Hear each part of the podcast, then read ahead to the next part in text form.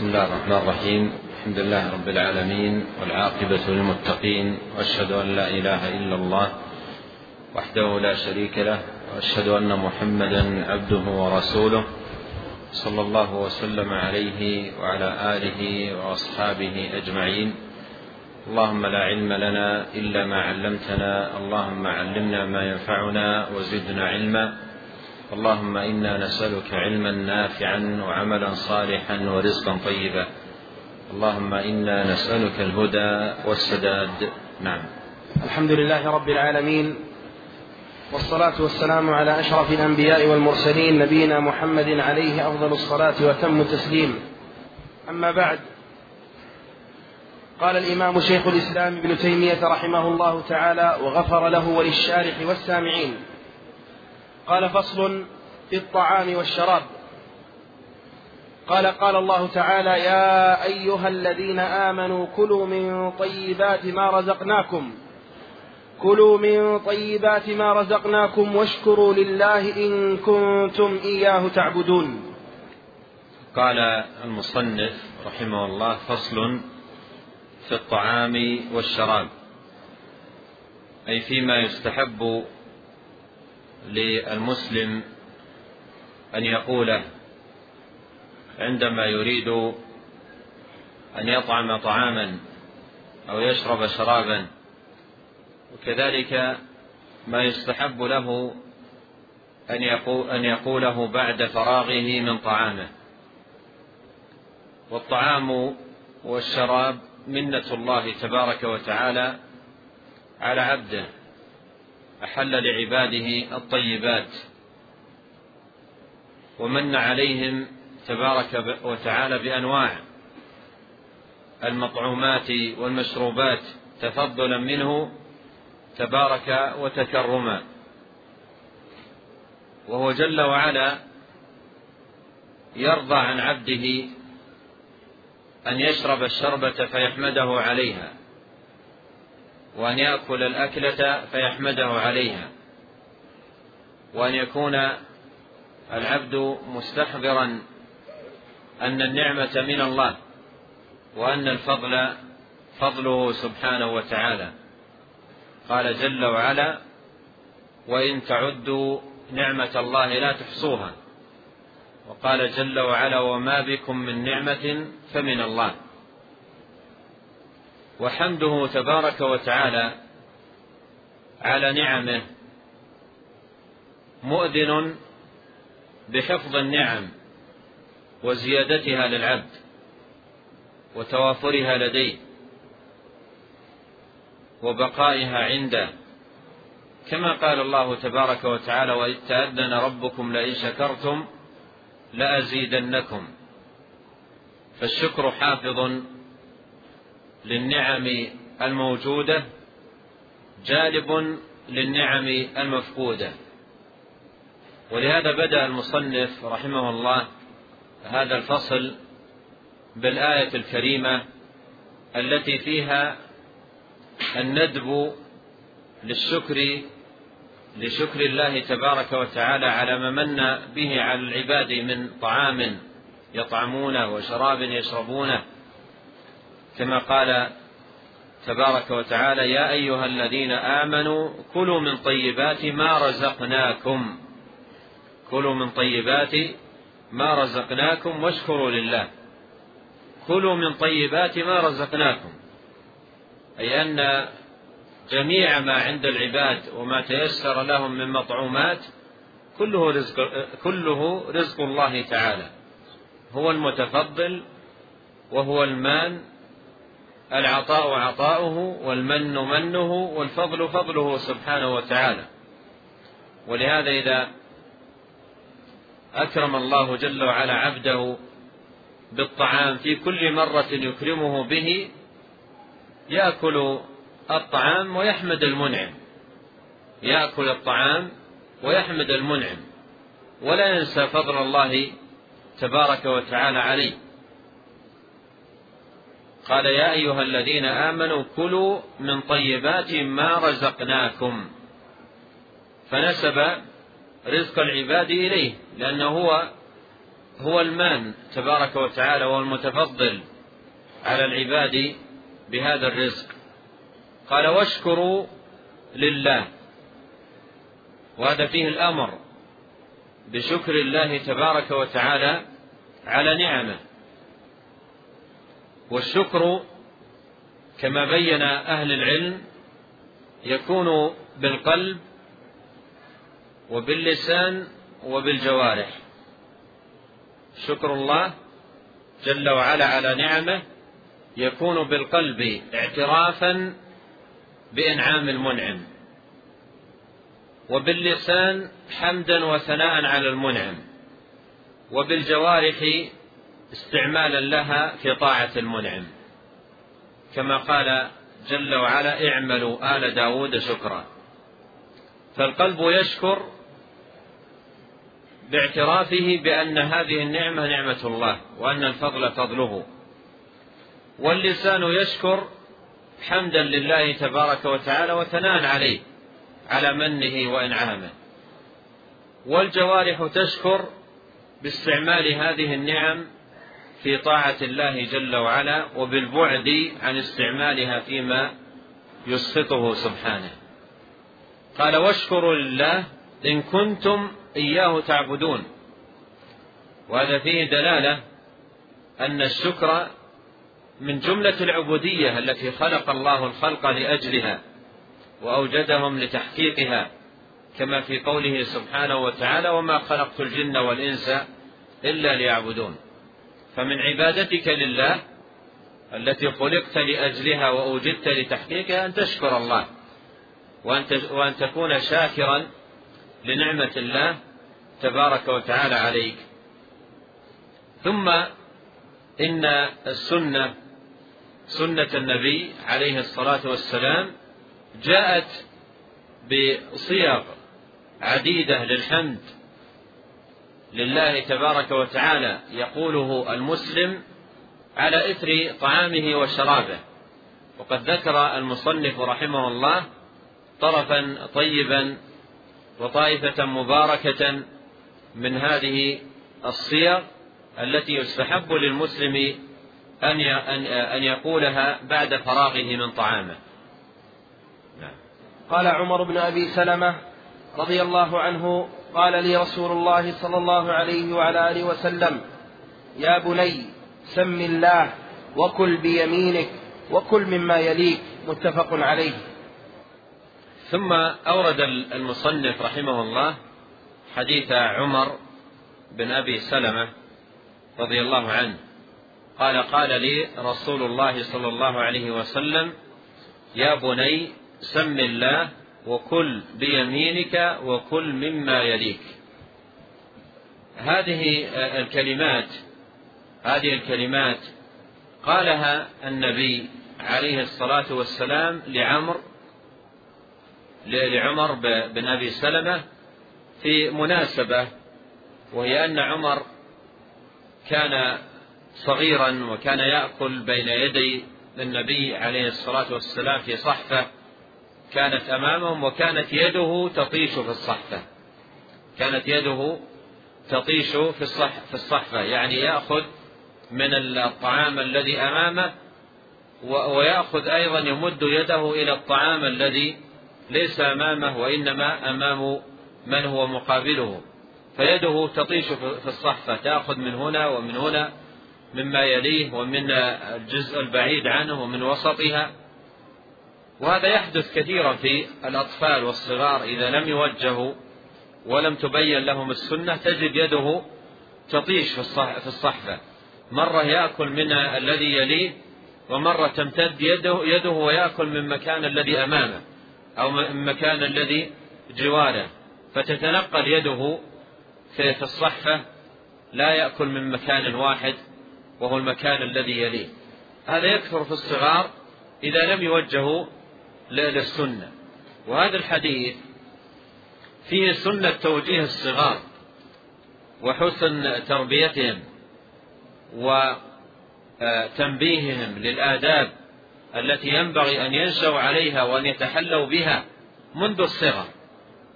وأيضا فيه توجيه الصغير باللطف والكلمة الطيبة لا بالعنف والقسوة. والزجر العنيف وإنما يوجه بالكلمة الطيبة وبالكلام الطيب.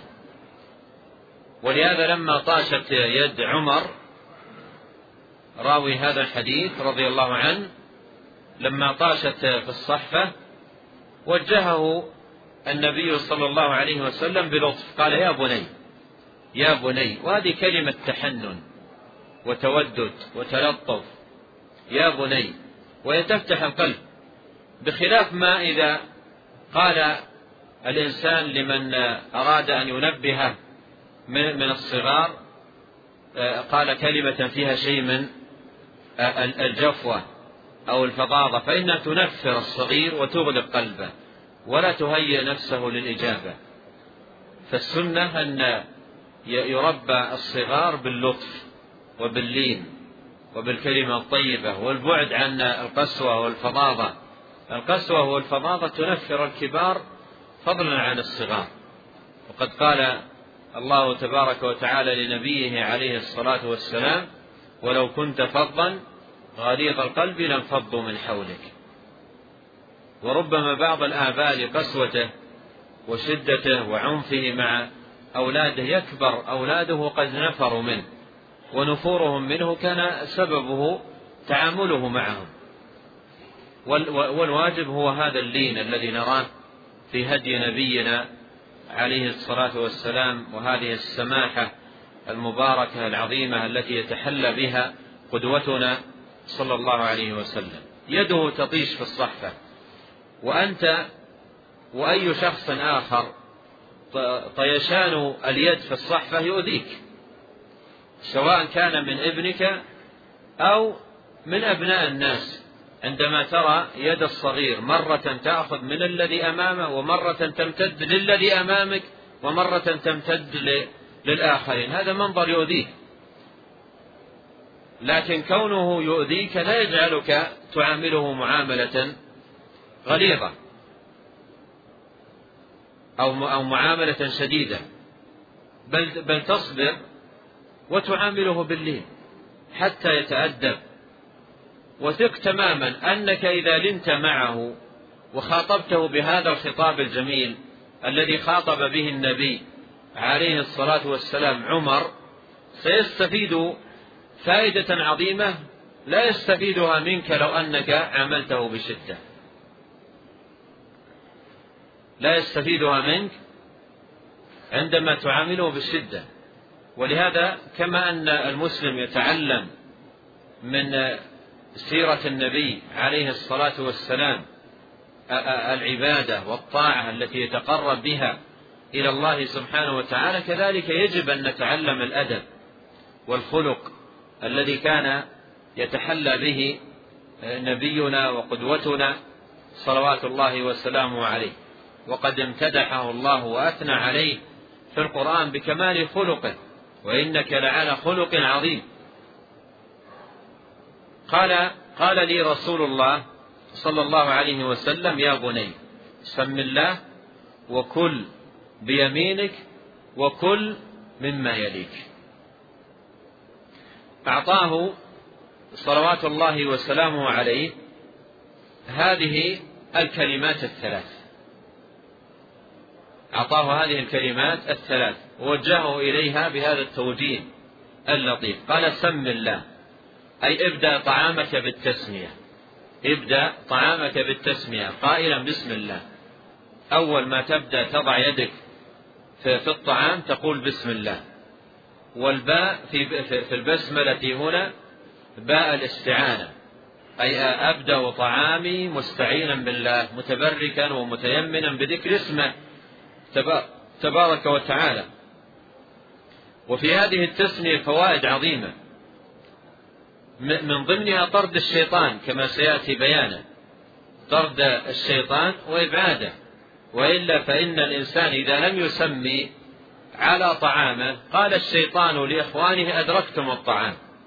قال الشيطان لإخوانه أدركتم الطعام. كما أن الإنسان إذا إذا دخل بيته ولم يسمي قال الشيطان لإخوانه أدركتم المبيت.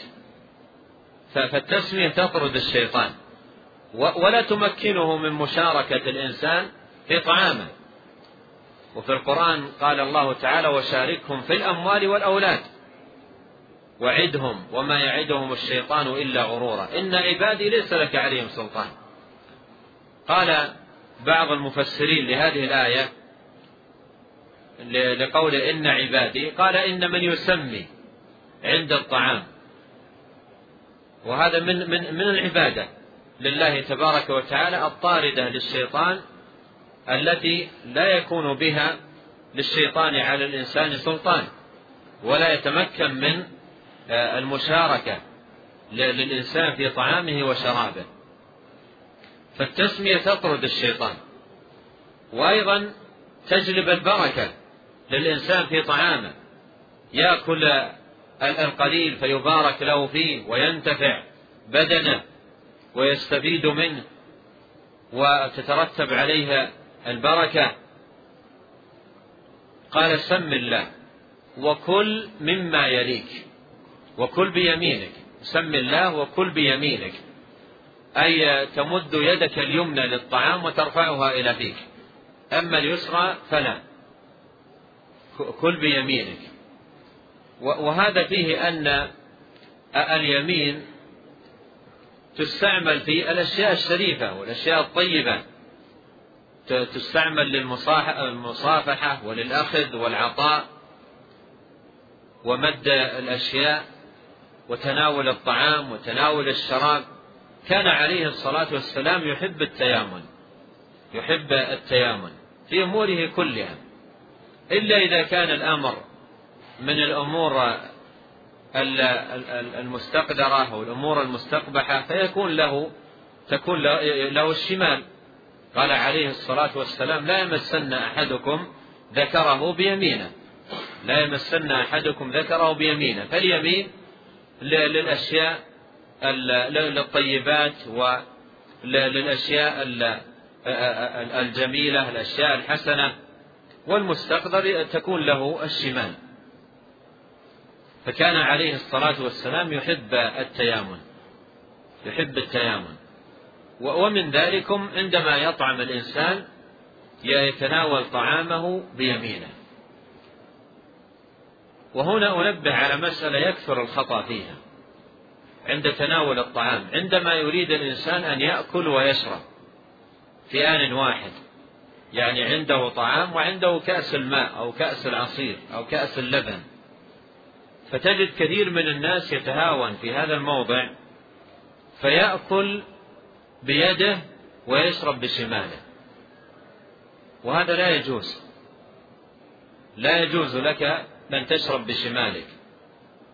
بل إن النبي عليه الصلاة والسلام قال لمن أكل أو شرب بشماله كل بيمينك فقال لا أستطيع قال لا استطعت فما رفعها إلى فيه.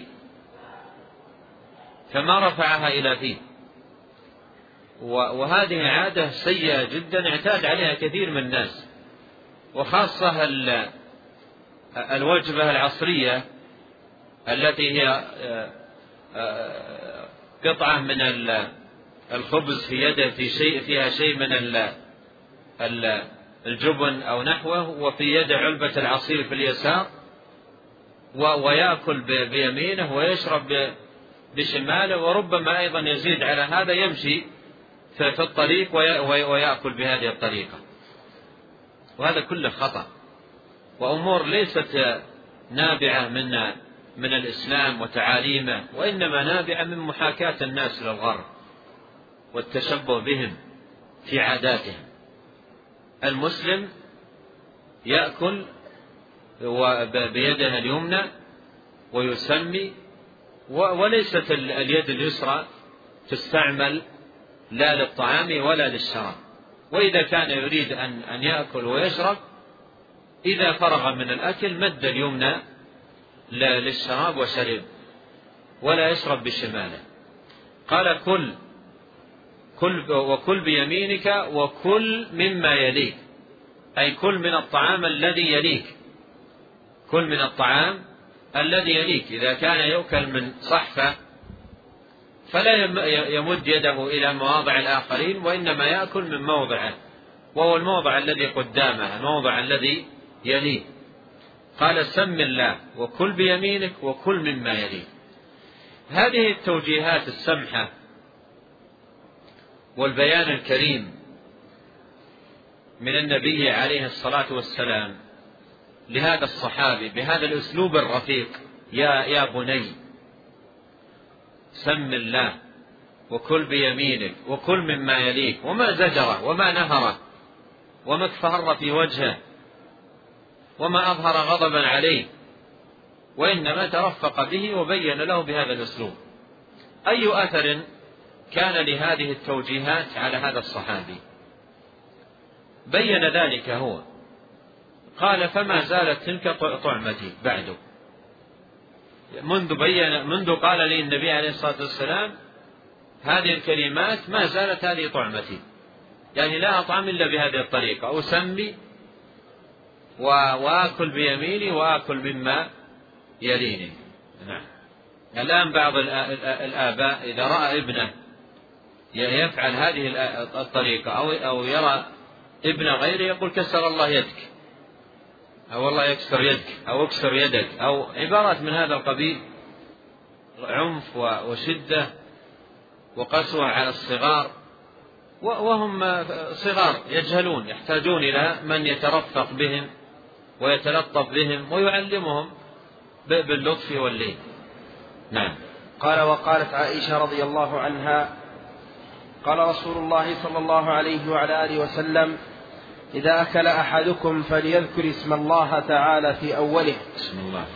فليذكر اسم الله تعالى في أوله فإن نسي أن يذكر فإن نسي أن يذكر الله تعالى في أوله فليقل بسم الله أوله وآخره.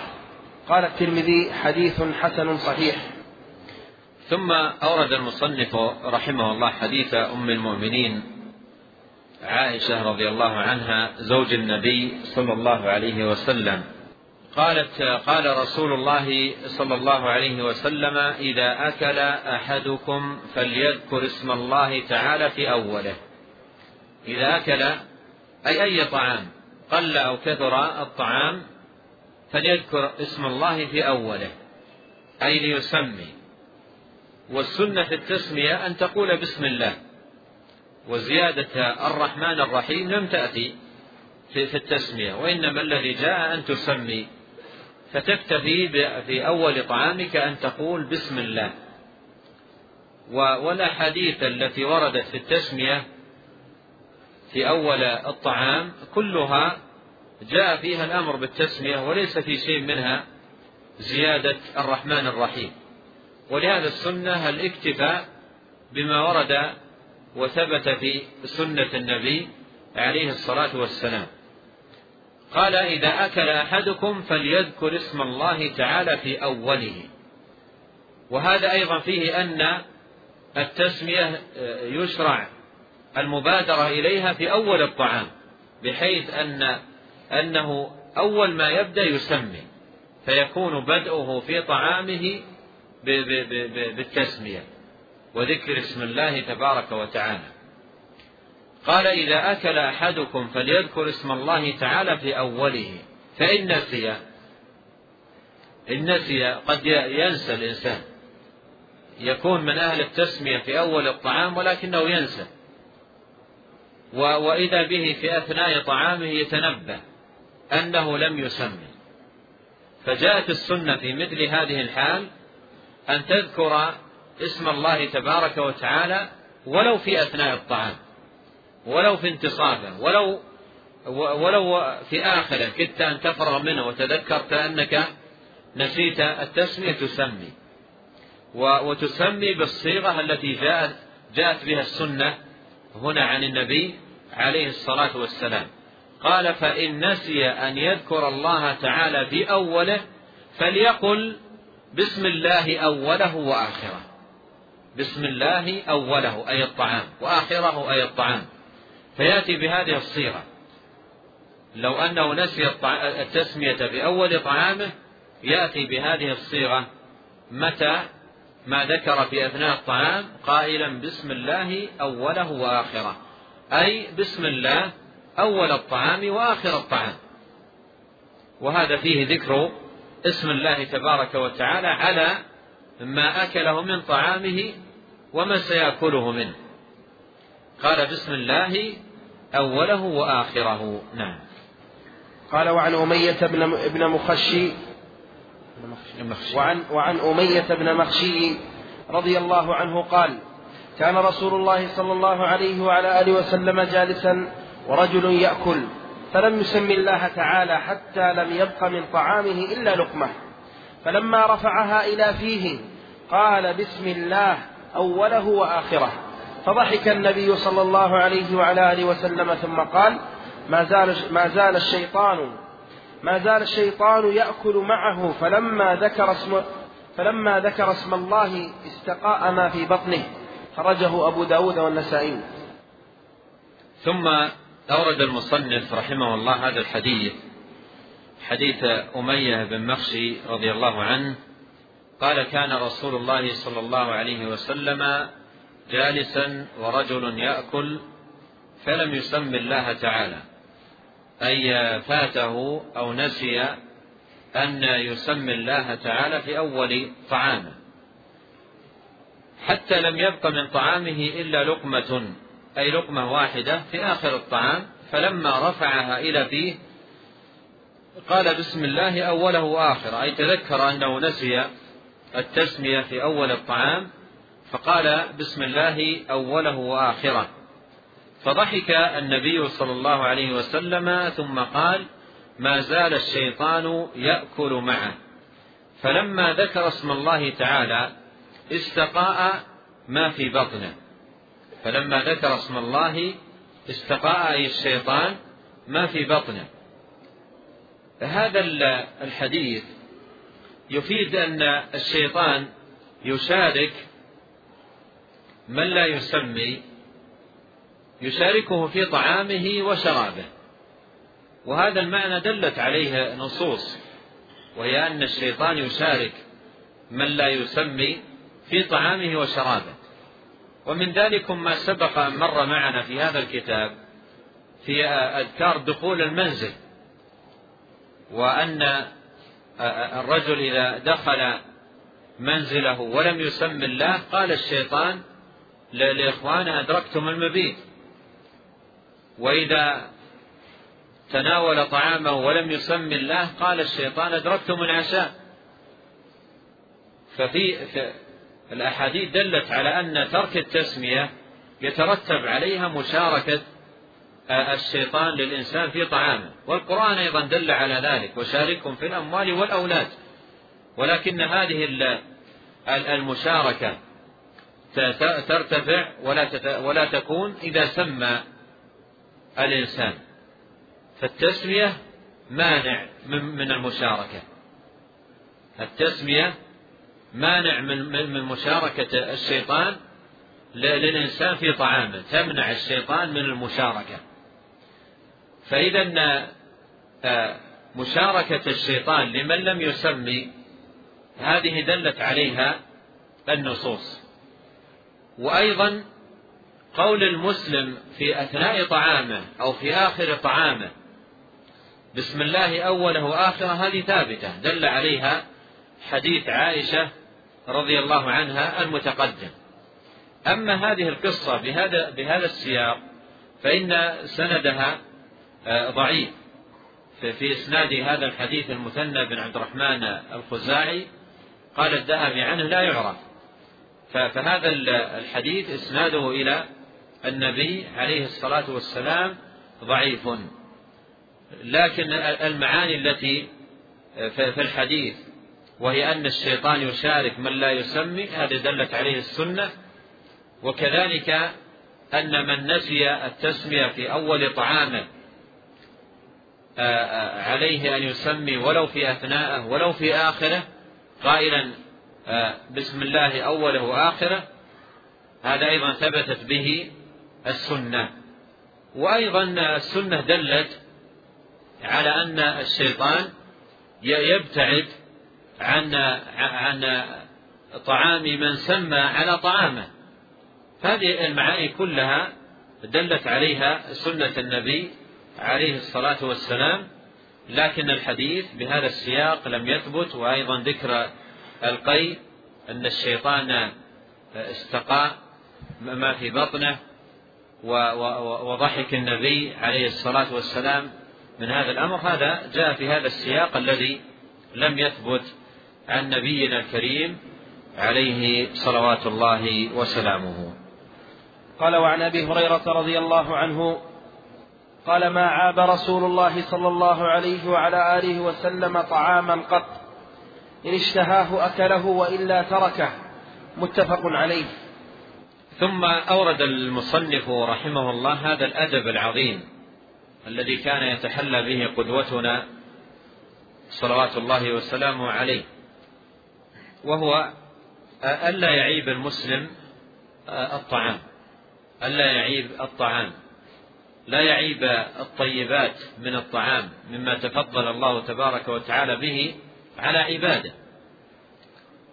والمراد بالطعام الطيبات. وقد مر معنا في أول الترجمة قول الله تعالى كلوا من طيبات ما رزقناكم. فلا يعيب المسلم شيئا من الطيبات التي أباحها الله لعباده وأحلها لهم. وإذا كره شيئا يمتنع من آكله دون أن أن يعيبه دون أن يعيبه. فهذا هو الأدب الذي كان عليه رسولنا صلوات الله وسلامه عليه. قال أبو هريرة رضي الله عنه ما عاب رسول الله صلى الله عليه وسلم طعاما قط. ما عاب رسول الله صلى الله عليه وسلم طعاما قط. إن اشتهاه أكله وإلا تركه.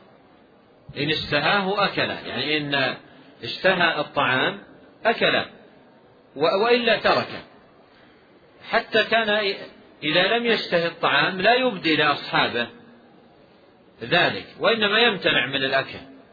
مثل قصة الضب لما وضع بين يديه وبدأ أصحابه يأكلون منه فلم يأكل عليه الصلاة والسلام. فلما ذكروا له ذلك قال أجدني أعافه لا أجده بأرض قومي. يعني هذا الطعام ما ما أجده بأرض قومي. لم يقل هذا طعام آه، غير جيد أو هذا كيف تأكلونه أو مثلا هذا من يأكله أو أشياء من هذا الصيغ التي فيها دم لما أباحه الله من الطعام. وهذا خطأ يقع فيه كثير من الناس. إذا كان الطعام المقدم طعاما لا يعجبه يبدأ بدمه مثل أن يقول من يأكل هذا الطعام؟ وهذا ما أحد يأكله وهذا طعام غليظ وهذا طعام كذا وهذا يبدأ يتكلم بمثل هذا الكلام. والسنة أن الإنسان إذا اشتهى الطعام أكل منه وإلا يسكت ويترك من يشتهيه يأكل منه. أما أن يكون الإنسان يعني ما لا يشتهيه من الطعام يجتهد في أن يجعل من حوله مثله لا يشتهونه هذه هذه هذه معاملة سيئة. يعني بعض الناس إذا كان لا يشتهي صنفا من الطعام أو نوعا من الطعام تجد يتحدث في المجلس في ذم هذا الطعام حتى يكون من في المجلس مثله لا يشتهون هذا الطعام. مثل أن يذكر يعدد عيوبا يوردها على هذا الطعام هذا يضر بكذا وهذا يسبب كذا وهذا لا يصلح لكذا. دعهم. دع دع الناس يطعمون مما أحله الله لهم. إن رأيتهم يأكلون طعاما محرما أو يشربون شرابا محرما فتنهاهم عن ذلك. يعني بعض الناس يرى من يدخن ولا ينهى عن الدخان ويرى من يطعم الطيبات ويقول لك كيف تأكل هذا وهذا يسبب لك كذا وهذا يجرك إلى كذا. ويرى المدخن ما ينهى. يعني يرى من يشرب الشيء المحرم المنهي عنه ما ينهى. ولا يبين له حرمته. ويرى الذين يأكلون الطيبات وتجده يشاغلهم في في أكلهم للطيبات. نعم إن رأيت منكرا ومخالفة للشرع في طريقة الطعام في في في تبذير في تبديد الطعام. إذا رأيت مخالفة تنصح. رأيت ناسا يبددون الطعام ويسرفون ويضيعون الطعام وتتساقط الأطعمة وهذا غلط تنصح. أما طعام لا يشتهي الإنسان أو لا تميل له نفسه أو أنه لا يحبه أو أو نحو ذلك ثم يشاغل الناس في طعامهم هذا هذا خلاف الأدب. هذا خلاف الأدب. والسنة أن الإنسان إذا وجد طعاما يشتهيه أكل منه وإذا وجد طعاما لا يشتهي يمتنع من أكله. ودع الناس. دع الناس تأكل الطعام الذي تشتهيه. أما إذا كان الطعام محرما في مخالفة شرعية فإن آه، آه، المقام يقتضي البيان والنصيحة والتوجيه. قال ما عاب رسول الله صلى الله عليه وسلم طعاما قط إن اشتهاه أكل وإلا تركه وإلا تركه. أي أنه لا يشتغل بذمه وأيضا هذا في في في فيما يتعلق ببيت الإنسان. عندما يكون الأب بهذه الصفة في بيته. كثير من المشاكل التي في تقع في البيوت تقع بسبب الرعونة في البيت تقع بسبب الرعونة في البيت في عند قضية الطعام. وكم من امرأة طلقت من بيتها عند عند طعام زاد الملح قليلا يعني غفلت المرأة لضعفها نسيت بدل أن تضع الملح مرة واحدة نسيت أنها وضعته فوضعته مرة ثانية فطلقت. والسبب طلاقها النسيان يعني جاءت ووضعت الملح في الطعام ثم اشتغلت بأمور أخرى وذهلت هل هي وضعت الملح أو لم تضع الملح؟ وناسية. يعلم رب العالمين منها أنها ناسية. وجاءت ووضعت الملح مرة ثانية. وجاء الزوج متعب منهك ومشتهي للطعام وجد الطعام مالح أكل ووضع أول لقمة مالح الطعام بدأ الصياح في البيت. الطعام مالح أنت كذا أنت كذا ثم تشتد الأمور ثم يلقي عليها كلمات الطلاق. أين أين الخلق الإسلامي الذي ينبغي أن يكون عليه المسلم. وقد كان عليه الصلاة والسلام في بيته أرفق الناس ويقول عليه الصلاة والسلام خيركم خيركم لأهله وأنا خيركم لأهلي. فلماذا هذه الفظاظة في البيوت؟ ولماذا هذه القسوة مع المرأة الضعيفة في البيت عند أدنى خطأ؟ أذكر مرة كنت عند سماحة الشيخ عبد العزيز بن باز رحمه الله واتصل به رجل بعد صلاة الفجر وقد طلق زوجته عند الطعام.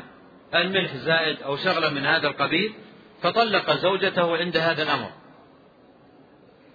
فأذكر كانت عبارات الشيخ جميلة رحمة الله عليه له له وهو ينصحه قال له اتق الله اتق الله يا رجل.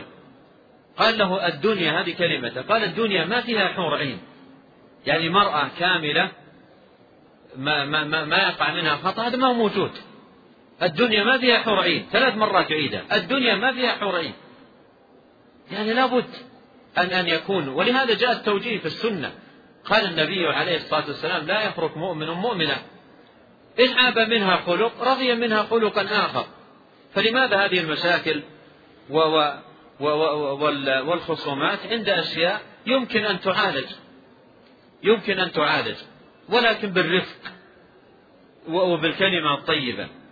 و و والله عز وجل يعطي على الرفق. ما لا يعطي على؟ الشدة وما دخل الرفق في شيء إلا إلا زانه. والمرأة طيبة ولينة فإذا سمعت كلمات طيبة ومعاملة كريمة اعتدلت الأمور في البيت وصلحت وزانت. أما الشدة لا تولد إلا الشدة ولا تولد إلا إلا التنافر فهنا الآن قضية الطعام. قضية الطعام عندما يكون آه، طعام الإنسان في في في في, في أول الأمر لا يعجبه وأيضا هنا قضية الزواج الجديد. المرأة الجديدة لا تعرف نوع الطعام الذي يريده. وبعضهم يريدها من أول مرة تفهم كل رغباته. ويريد أن تفهم كل رغباته بسرعة. ومن اليوم الأول مقدار ثخن الشاي ومقدار السكر الذي فيه ومقدار بعض الناس عندهم رعونة جدا. من أول ما تدخل عليه المرأة يريده من بداية الأمر مستوعبة تماما كل ما يريد. مستوعبة تماما كل ما يريد. وهنا أيضا قضية التي آه، آه، انتشرت في زماننا أن الزوج يشتغل بزوجته في بيت مستقل. يعني كانوا قديما إذا تزوج جاءت زوجته مع أهله. وتكون مع أمه وتجلس معه في المطبخ وتسألها إيش يريد وإيش يفضل وإيش كذا. لكن الآن يتزوج ويكون هو إياها في شقة ويريدها. من أول الأمر تستوعب كل ما يريد وكل ما بسرعة. وقدرتها أصلا ما تستطيع يعني قدرتها الاستيعابية قد لا تستطيع أن تستوعب كل طلباته ولهذا تنشأ حالات في كثير من الشباب الطلاق السريع من الأسبوع الأول من الأسبوع الثاني عشرة أيام. كله رعونة عند مسألة الطعام والشراب وقضية ترتيب البيت. ما يأخذون الأمور بالرفق وبالهدوء الذي جاءت به سنة النبي الكريم صلوات الله وسلامه عليه. فهنا نتعلم نتعلم الخلق ونتعلم الأدب من إمام الخلق وإمام الأدب صلوات الله وسلامه عليه. قال أبو هريرة ما عاب رسول الله صلى الله عليه وسلم طعاما قط إن اشتهاه أكله وإلا تركه. هنا قد يقول قائل آه، في قضية الآن البيت التي تحدثنا عنها. قد يقول قائل إذا ماذا أترك الأمور فوضى؟ وأترك أعيش في, بيتي و و و و و وما أريده لا يصلح في بيتي؟ من قال لك؟ وإنما عالج الأمور بالرفق. يعني قدمت لك طعاما والملح زائد. ما الذي يمنعك أن تقول لها جزاك الله خيرا؟ يعني بذلت جهد وهذا شيء طيب ولكن الملح الملح الكثير أنا ما يعجبني. والله لن تضع لك ملحا كثيرا بعد اليوم. بكلمة طيبة. ما شاء الله يعني سفرة مرتبة وطعام جيد و ولكن الملح الزائد وأنا الملح الزائد ما يعجبني. أنا أفضل أن يكون الملح أقل من هذا بكثير. فلو تكرمت المرة الثانية خفف منه. والله لن تزيد لك الملح. وتصلح الأمور. وهكذا الخطأ الثاني والثالث تصبر. يصبر الإنسان عليها ثم تصلح الأمور. وتصبح الأمور كلها فيما بعد على أحسن ما يكون. حقيقة والله يتألم الغيور والناصح. عن حالات كثيرة في الشباب يسارعون إلى الطلاق. كلها عن قضايا من, من هذا القبيل قضايا يسيرة جدا. يدخل الحياة الزوجية وما يعرف كيف يتعامل ولا كيف يعالج الأمور ولا كيف يترفق بهذه التي عنده. هذه المسكينة عوان عندكم. أسيرات يقول عليه الصلاة والسلام خرجت من بيت من بيت أهلها تربت حياتها مع والدها ومع أمها ثم يوم من الأيام تنتقل إلى شخص غريب. ثم يلقاها بقلب فض وبقسوة وأنف وخصومة وشدة ثم يفارقها. فهذه هذه يعني ظاهرة مؤسفة توجد في في في الشباب وفي أبناء المسلمين كلها بسبب الرعونة وعدم المعرفة بالسنة.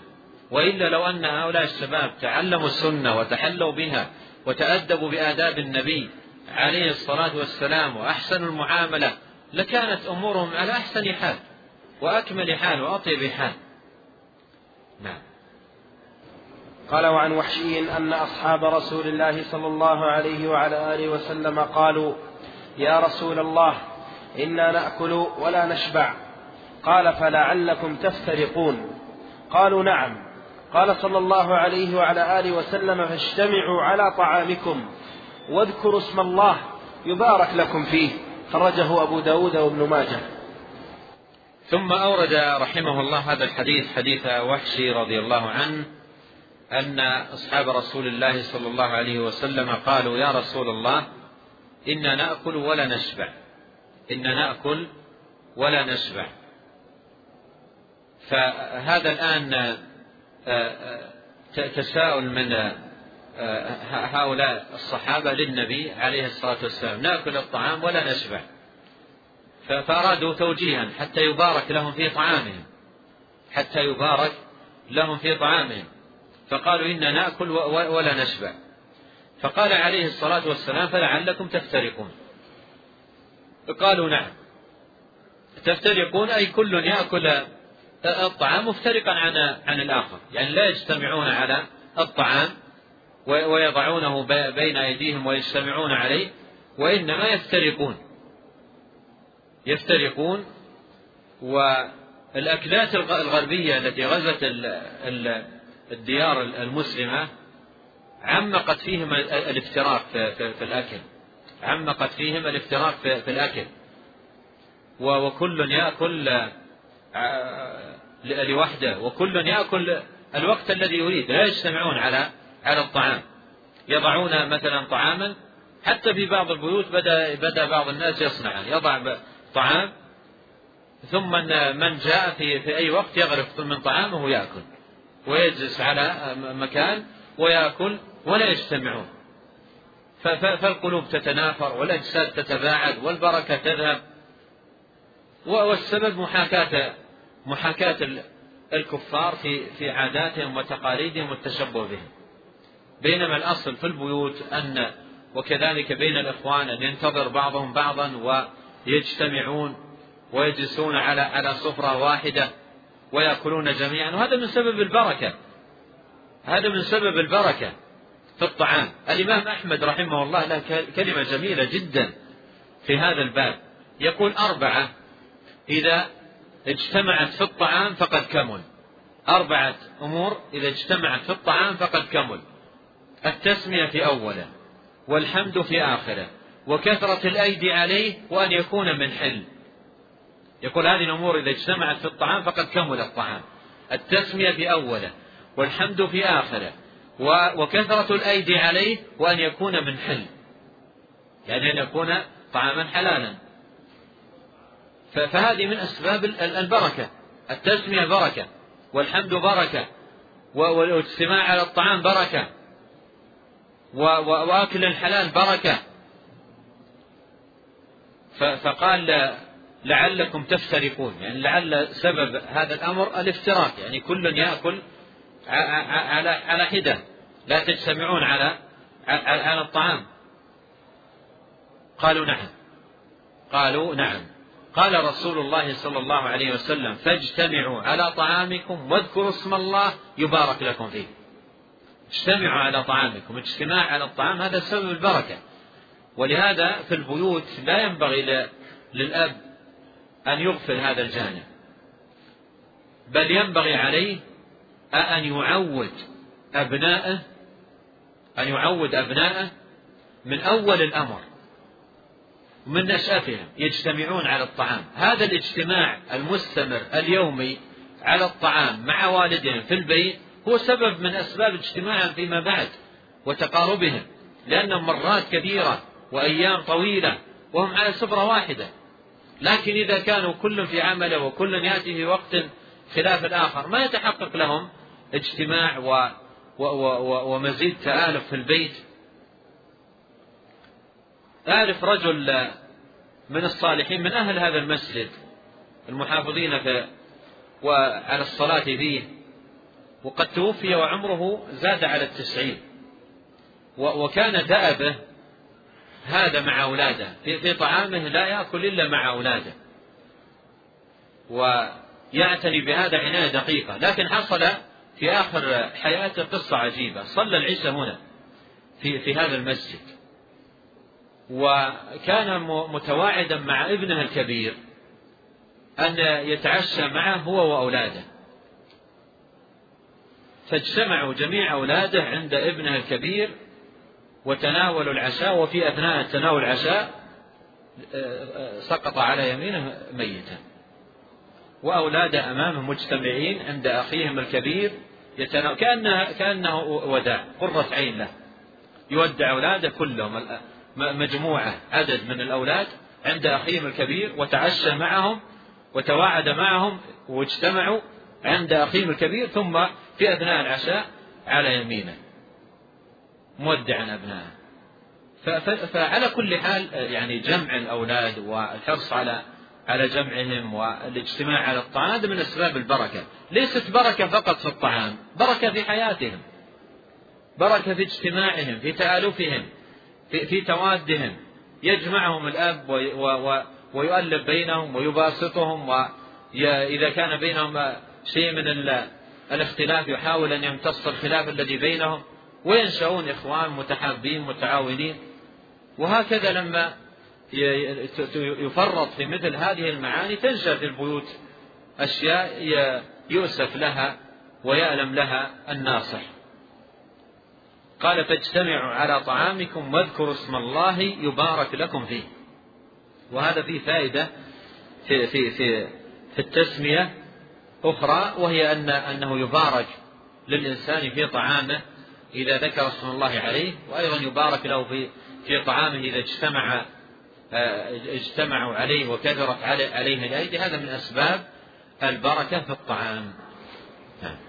قال وقال أنس رضي الله عنه قال رسول الله صلى الله عليه وعلى آله وسلم إن الله لا يرضى على العبد إن الله لا يرضى على العبد أن يأكل نعم.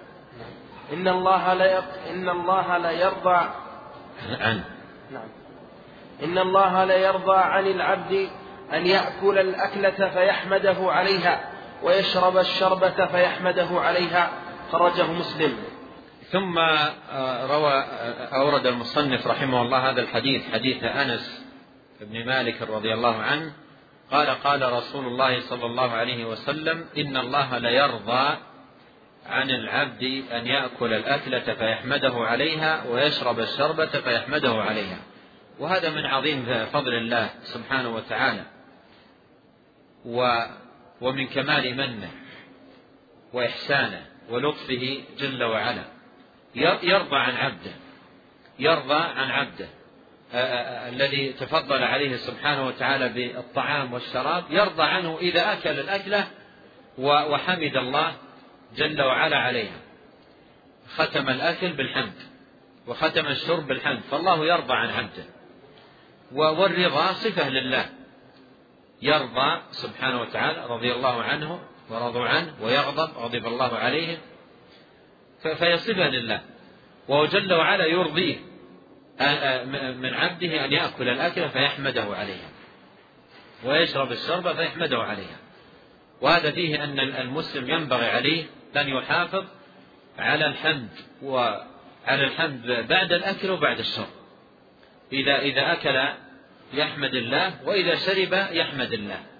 ويكفي هنا أن يقول الحمد لله. هذا كافي. أن يقول الحمد لله. وإذا زاد على على على ذلك الصيغ الواردة التي سيأتي الإشارة إليها عند المصنف فهذا أكمل. لكن يكفي في باب الحمد أنه إذا أكل الأكلة يقول الحمد لله. وإذا شرب الشرب يقول الحمد لله. يكفيه هذا. وإذا زاد على على هذا الصيغ الواردة ونوع بينها فلا شك أن هذا أكمل في حقه وأعظم في في في ثوابه. نعم. قال وعن معاذ بن أنس رضي الله عنه قال قال رسول الله صلى الله عليه وعلى آله وسلم من أكل طعاما فقال الحمد لله الحمد لله الذي أطعمني هذا ورزقنيه من غير حول مني ولا قوة. غفر له ما تقدم من ذنبه. وهذا من الدلائل العظيمة على حب الله جل وعلا للحمد. حب حب جل وعلا للحمد. وأن يحمد العبد وأن يكون العبد حامدا لله جل وعلا. فانظر هذا الثواب العظيم. قال عليه الصلاة والسلام من أكل طعاما فقال الحمد لله الذي أطعمني هذا. قول أطعمني هذا أي من علي بهذا الطعام. وهذا فيه آه، التفات القلب إلى المنعم. لا انشغال القلب بالأسباب. لاحظوا هذه. التفات القلب إلى المنعم. أطعمني هذا. لا انشغال ال ال القلب واللسان بالأسباب. كثير من الناس إذا فرغ من الطعام انشغل بالأسباب. من اللي طبخ الطعام؟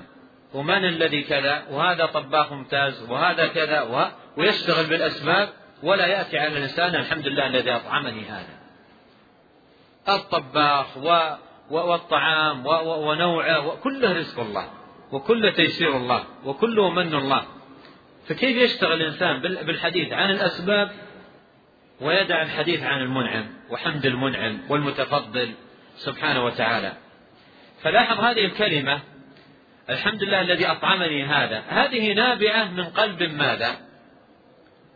قلب يطعم وهو يستحضر إيش؟ نعمة المنعم. هذه الكلمة تأتي من قلب يطعم الطعام ويستحضر نعمة المنعم والمتفضل بهذا الطعام. فتجده أول ما يفرغ الحمد لله الذي أطعمني هذا. أطعمني هذا أي من علي بهذا الطعام. لولا منه تبارك وتعالى لما طعمته ولما ذقته ولما وصل إلى في لكن هذا من الله وتفضل الله سبحانه وتعالى. فتجد قلبه مليء بإيمانيات. هذه ليست كلمة فقط. هذه كلمة نابعة من قلب. كلمة نابعة من قلب. قلب استحضر النعمة والفضل. ومنة الله عليه. قلب مليء بالإيمان واستحضار نعمة الله على عبده. ومن الذي يتهيأ له أن يستحضر هذا؟ في في طعامه ويستحضر نعمة الله عليه ومن عليه وتفضله. قال من أكل طعاما فقال الحمد لله الذي أطعمني هذا ورزقنيه من غير حول مني ولا قوة. ما فيها هذا بشطارتي هذا بعرق جبيني هذا الطعام أنا أستاهله هذا الطعام أنا جدير به مثلي أصلا لا يصلح له إلا هذا الطعام. وكلمات كثيرة تملى بها المجالس تدل على آه، قلة الشكر وقلة الحمد وقلة الاعتراف بنعمة الله عز وجل. يعرفون نعمة الله ثم ينكرونها. قال بعض السلف في معنى الآية أن يقول الإنسان هذا أنا جدير به هذا ورثته كابرا عن كابر أنا حقيق به أنا فلان بن فلان أو نحو ذلك من الكلمات التي تقال أو يقولها بعض الناس عندما يمن الله عليهم بالنعم. عندما يمن الله عليهم بالنعم. فبينما المؤمن يعرف أن النعمة التي وصلته هي من الله وهي منة الله عليه وفضله سبحانه وتعالى فيحمده. الحمد لله الذي أطعمني هذا ورزقنيه من غير حول مني ولا قوة. يعني من غير طاقة عندي أو قوة أو قدرة على تحصيله لولا آه، إكرام الله ومنه سبحانه وتفضله. وهذا فيه افتقار العبد الكامل إلى الله عز وجل من كل حال من كل وجه. وأنه لا غنى آه، له عن ربه طرفة عين. هو فقير إلى الله جل وعلا. موسى عليه السلام لما اشتد به الجوع وهو خارج من مصر قال ربي إني لما أنزلت إلي من خير فقير. العبد فقير إلى الله عز وجل وإلى منه عليه بالطعام والشراب والغذاء. لا غنى له عن ربه طرفة عين فإذا أكرمك الله بالطعام والشراب ومن عليك به فتذكر نعمة الله عليك فتحمد الله إذا فرغت من طعامك. الحمد لله الذي أطعمني هذا ورزقنيه من غير حول مني ولا قوة. من غير حول مني ولا قوة. هل يستقيم هذه الكلمة من غير حول مني ولا قوة مع الكلمات التي تدرج لدى بعض الناس عندما يحضر الطعام هذا بجدارتي هذا بحفظي هذا بذكائي هذا بكذا هذا بحسن تصرفي ويتحدث عن نفسه ولا يحمد ربه المنعم ولا يعترف بضعفه ولا يعترف بافتقاره واحتياجه. قال من غير حول مني ولا قوة غفر له ما تقدم من ذنبه. غفر له ما تقدم من ذنبه. وهذا فيه عظم ثواب هذا الحمد. عظم ثواب هذا الحمد أن من يكون هذا شأنه يحمد الله عز وجل ويستحضر النعمة ويعترف بالضعف والفقر والاحتياج لله سبحانه وتعالى ويبرأ من حول نفسه وقوتها وأنه لا حول له ولا قوة إلا بالله. هذه هذا إيمان عظيم. قال غفر له ما تقدم من ذنبه. والذنوب التي تغفر اللمم. أما كبائر كبائر الذنوب لا يكفرها إلا التوبة. إن تجتنبوا كبائر ما تنهون عنه نكفر عنكم سيئاتكم. قال عليه الصلاة والسلام الصلوات الخمس والجمعة إلى الجمعة ورمضان إلى رمضان مكفرات لما بينهن ما اجتنبت الكبائر. فهذه الفرائض العظيمة لا لا تكفر الكبائر. فهذا من باب أولى. هذا من باب أولى. فهذا فهذا المغفرة للذنوب للمم وللتقصير. أما الكبائر كبائر الذنوب لا بد أن أن يتوب منها العبد. قال وعن أبي سعيد رضي الله عنه أن النبي صلى الله عليه وعلى آله وسلم كان إذا فرغ من طعامه قال الحمد لله الذي أطعمنا وسقانا وجعلنا مسلمين. خرجه أبو داود والترمذي. ثم أورد المصنف رحمه الله هذا الحديث حديث أبي سعيد آه، آه، آه، أن النبي صلى الله عليه وسلم كان إذا فرغ من طعامه قال الحمد لله الذي أطعمنا وسقانا وجعلنا مسلمين. الحمد لله الذي أطعمنا وسقانا وجعلنا مسلمين. هذه هذه الصيغة في الحمد جمع فيها بين أمرين قوام البدن وقوام الدين. جمع فيها بين أمرين قوام البدن وقوام الدين. قوام البدن بالطعام والشراب وحمد الله سبحانه وتعالى عليه. وقوام الدين بأن يكون الإنسان مسلما يكون دينه الإسلام. قال الحمد لله الذي أطعمنا وسقانا الحمد لله الذي من علينا بالطعام ومن علينا بالشراب فهو فضله ومنته سبحانه. وأيضا جعلنا مسلمين أي من علينا بأن كنا من أهل الإسلام. وكون الإنسان من المسلمين هذه منة الله. على من شاء من عباده. ولكن الله يمن عليكم أن هداكم للإيمان إن كنتم صادقين. ولكن الله حبب إليكم الإيمان وزينه في قلوبكم. ولولا فضل الله عليكم ورحمته ما زكى منكم من أحد أبدا. بل الله يمن عليكم أن هداكم للإيمان. فالهداية للإيمان والهداية للإسلام هي منة الله. هي منة الله وتوفيقه لعبده. فيحمد الله على نعمة الطعام والشراب ويحمد الله جل وعلا على الهداية للإسلام. وأهل الجنة عندما يدخلون الجنة يقولون الحمد لله الذي هدانا لهذا وما كنا لنهتدي لولا لولا أن هدانا الله. والمحقق أشار في في الحاشية إلى ضعف إسناد هذا الحديث. نعم. قال وعن رجل وعن رجل خدم النبي صلى الله عليه وعلى آله وسلم أنه كان يسمع النبي صلى الله عليه وعلى آله وسلم إذا قرب إليه طعاما يقول بسم الله. وإذا فرغ من طعامه قال اللهم أطعمت وأسقيت وأغنيت وأقنيت وهديت وأحييت فلك الحمد على ما أعطيت. خرجه النسائي وغيره. ثم آه، أورد رحمه الله هذا الحديث آه، حديث رجل خدم النبي عليه الصلاة والسلام لم يسمى هنا أنه كان يسمع النبي صلى الله عليه وسلم إذا قرب إليه أو إذا قرب إليه طعاما يقول بسم الله.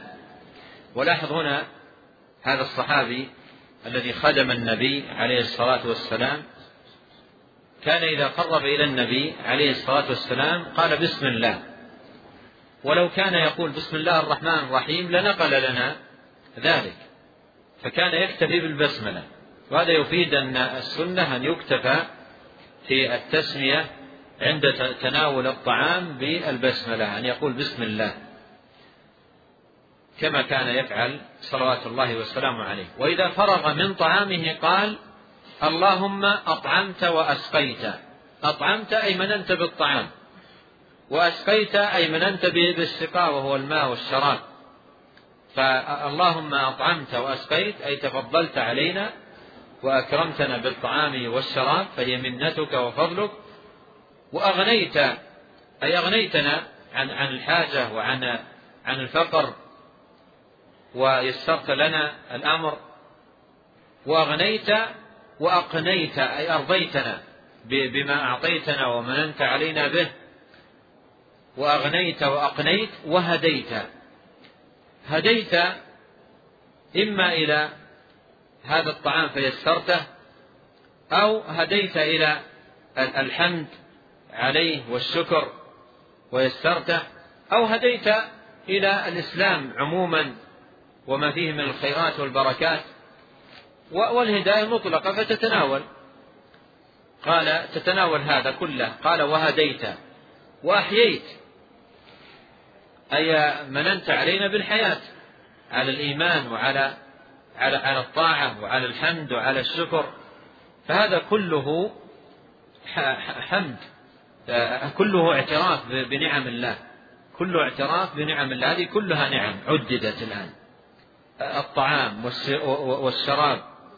والغنى والرضا والهداية والحياة هذه كلها نعم لاحظ استحضار المسلم لها عند الطعام يعني لما فرغ من طعامه لم يستحضر فقط نعمة الطعام بل هذه النعمة جددت في في قلبه وأحيت في قلبه ماذا؟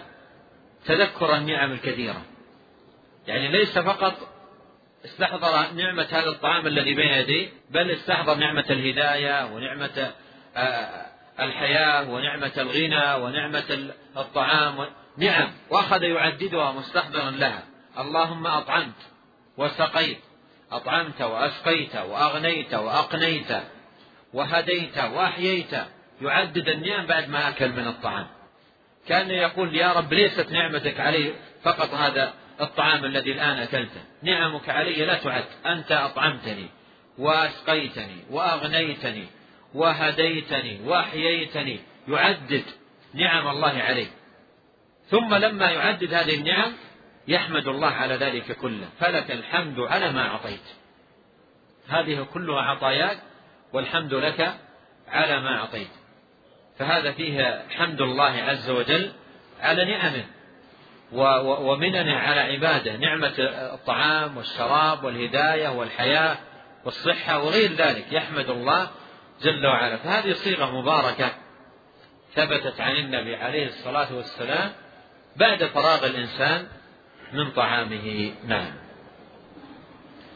قال وخرج البخاري عن أبي أمامة رضي الله عنه أن النبي صلى الله عليه وعلى آله وسلم كان إذا رفع مائدته قال الحمد لله كثيرا طيبا مباركا فيه. غير مكفي ولا مودع ولا مستغن ولا مستغنى ولا مستغنى عنه ربنا. ثم أورد المصنف رحمه الله هذا الحديث حديث أبي أمامة رضي الله عنه أن النبي صلى الله عليه وسلم كان إذا رفع مائدته قال ورفع المائدة عندما ينتهي الإنسان من الطعام أكل الطعام وعند الفراغ من أكله ترفع المائدة. وهذا أيضا فيه من من الهدي أن أن الطعام إذا فرغ منه يرفع. يرفع ويحفظ. إن كان إن كان بقي به بقية يحفظ لمن رغب فيه أو لمن اشتهاه أو من احتاجه ولا يترك الطعام هكذا فكان إذا رفع مائدته. فالمائدة ترفع إذا فرغ من الطعام. قال الحمد لله كثيرا الحمد لله كثيرا طيبا مباركا فيه غير مكفي ولا مودع ولا مستغنى عنه ربنا. آه هنا حمد لله عز وجل على هذا الانعام بهذا الحمد المضاعف الحمد المضاعف حمدا كثيرا طيبا وهذه صفات للحمد. حمدا آه، كثيرا طيبا مباركا غير مكفي إلى آخر هذه كلها صفات للحمد. كأن يقول أحمدك يا الله حمدا كثيرا طيبا مباركا. يعني في آه، بالكثرة والطيب والبركة. في في في فيه كثرة وطيب وبركة. وأيضا غير مكفي. غير مكفي ولا مودع غير مودع ولا مستغنى عنه ربنا. أي أحمدك يا الله حمدا غير مكفي. يعني لا لا أكتفي به مرة أو مرتين أو ثلاث وإنما لا أزال أجدد الحمد وأكرر الحمد. وأيضا ليس هذا آخر عهدي به أحمدك وودع الحمد وأدعه وإنما حمد يستمر عليه العبد. فهو كأن يقول أحمدك حمدا كثيرا طيبا مباركا فيه لا ينتهي هنا ولا ينقضي هنا ولا أكتفي به هنا بل لا أزال آه، آه، حامدا لك. وهذا فيه فيه استعداد العبد وتهيئه للحمد فيما يستقبل من النعم. غير مكفي ولا مودع ولا ولا مستغنى عنه ربنا. نعم. قال رحمه الله تعالى فصل في الضيف ونحوه. قال ذكر عبد الله بن بسر رضي الله عنه قال نزل رسول الله صلى الله عليه وعلى آله وسلم على ابي فقال قال فقربنا إليه طعاما ووطبة فأكل منها. ثم ثم أتي بتمر فكان يأكله ويلقي النوى بين بين إصبعيه ويجمع السبابة والوسطى ثم أتي بشراب فشربه ثم ناوله الذي عن يمينه فقال فقال أبي وأخذ بلجام دابته ادعوا الله لنا فقال اللهم بارك لهم فيما رزقتهم واغفر لهم وارحمهم. خرجه مسلم. قال رحمه الله فصل في الضيف.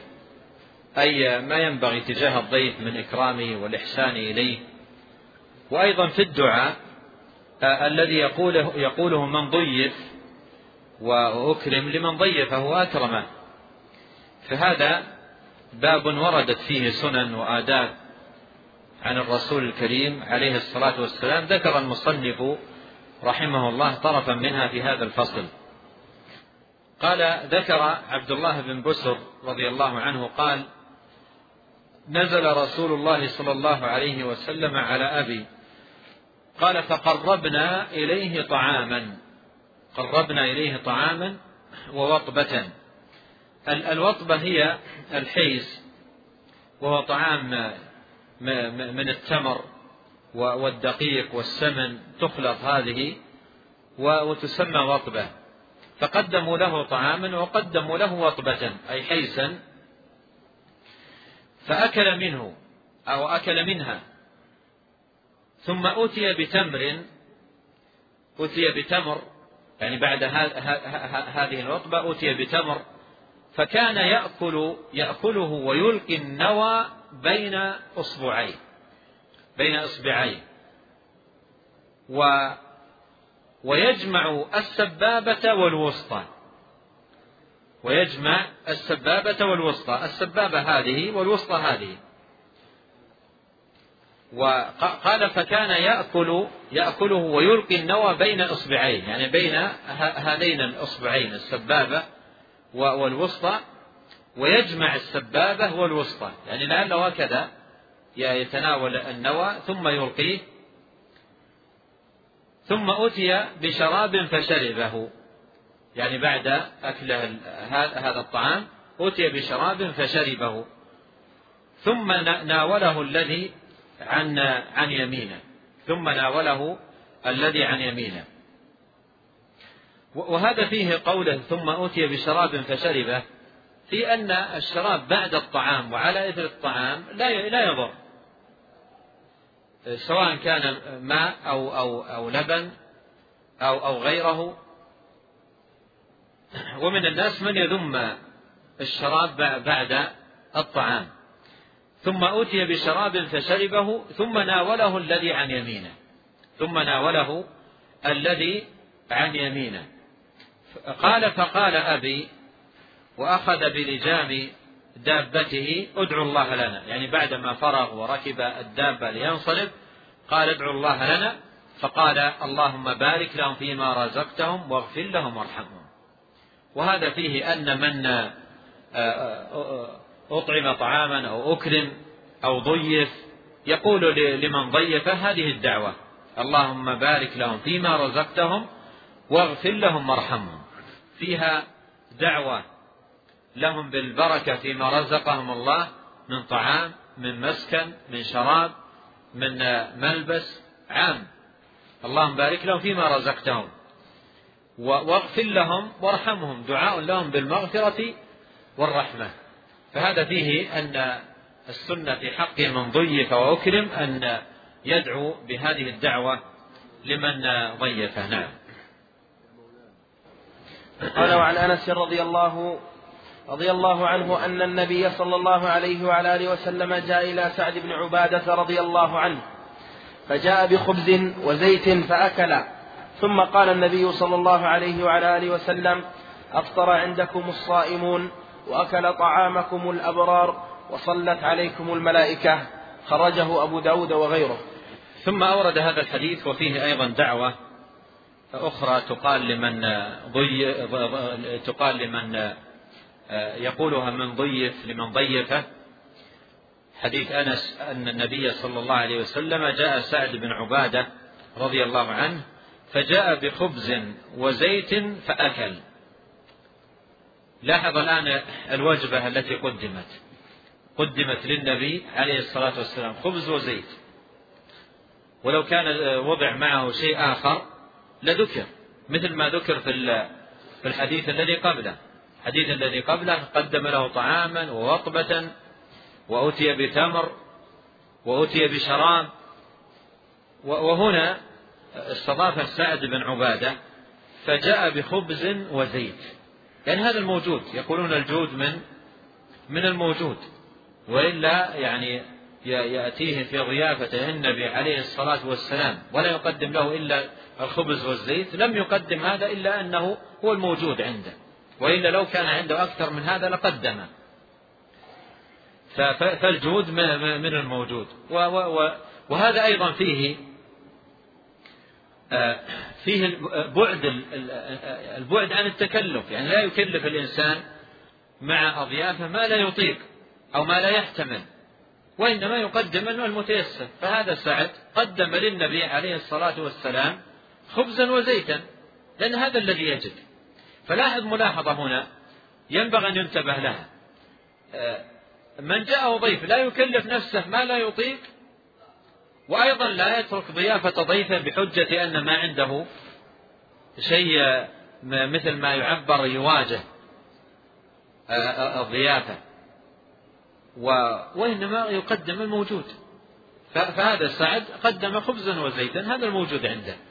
فإذا جاء الإنسان ضيف لا لا يكلف نفسه ما لا يطيق في إضافته ولا أيضا لا يترك الضيافة بحجة أن ما عنده شيء يناسب. المقام أو يليق بالمقام. بل قدم الموجود. جد بما تيسر عندك. مثل ما ما فعل سعد رضي الله عنه لما أتاه النبي عليه الصلاة والسلام. قال فجاء بخبز وزيت فأكل. جاء بخبز وزيتا فأكل ثم قال النبي صلى الله عليه وسلم أفطر عندكم الصائمون وأكل طعامكم الأبرار وصلت عليكم الملائكة. وصلت عليكم الملائكة. أفطر عندكم الصائمون. وهذه منقبة للإنسان. وخير. إذا كان يفطر عندك الصائم هذا فيه فيه فيه عظم ثواب من يفطر عنده الصائم ومن يفطر الصائم. هذا يدل على عظم الأمر. ولهذا دعا النبي عليه الصلاة والسلام بهذه الدعوة. قال أفطر عندكم الصائمون. وأكل طعامكم الأبرار. أي جعل طعامكم طعام يأكله الأبرار وهم أهل الصلاح والتقى والهداية والاستقامة. وهذا معناه أن أن أن أن, أن صاحب البيت لا لا يحل عليه في بيته ولا يأتيه إلا الأبرار الأتقياء الصلحة من الناس. هذه دعوة مباركة أن يكون آه، من يأتيك ومن يطعمون معك ومن الصوام الأبرار هذا خير عظيم جدا للإنسان. قال أفطر عندكم الصائمون وأكل طعامكم الأبرار وصلت عليكم الملائكة. وصلاة الملائكة على العباد الدعاء الدعاء الذين يحملون العرش ومن حوله يسبحون بحمد ربهم ويؤمنون به ويستغفرون للذين آمنوا. ربنا وسعت كل شيء رحمة وعلما. فاغفر للذين تابوا واتبعوا سبيلك وقهم عذاب الجحيم. هذه هذه صلاة. هذه صلاة من الملائكة. فدعا له فدعا له بهذه الدعوة المباركة الدعوة العظيمة. وينبغي مثل هذه الدعوات أن تؤخذ بالحزم والصدق وألا تجعل مجالا للطرفة والتندر. وألا تجعل مجالا للطرفة والتندر. وإنما تكون دعوات صادقة آه، في في في فيها دعاء للمضيف بهذا المعاني المعاني العظام. أفطر عندكم الصائمون وأكل طعامكم الأبرار وصلت عليكم الملائكة يدعو بهذه الدعوة العظيمة المباركة لمن أكرمه وضيفه. يعني بعض الناس يجعل في هذه استثناء يعني في, هذه الدعوة استثناء ويقول بقي لنا من الطعام كذا. يجعلونها شيء للتندر فهذا ما ما يليق وإنما يدعى بها ولا ولا تجعل الدعوات مجالا لمثل هذا. نعم. وأكل طعامكم وأكل طعامكم الأبرار. وأكل طعام وأكل طعامكم الأبرار. يعني الطعام مفعول به والأبرار الفاعل. أكل طعامكم الأبرار يعني بعضهم أيضا يغير فيها للتندر.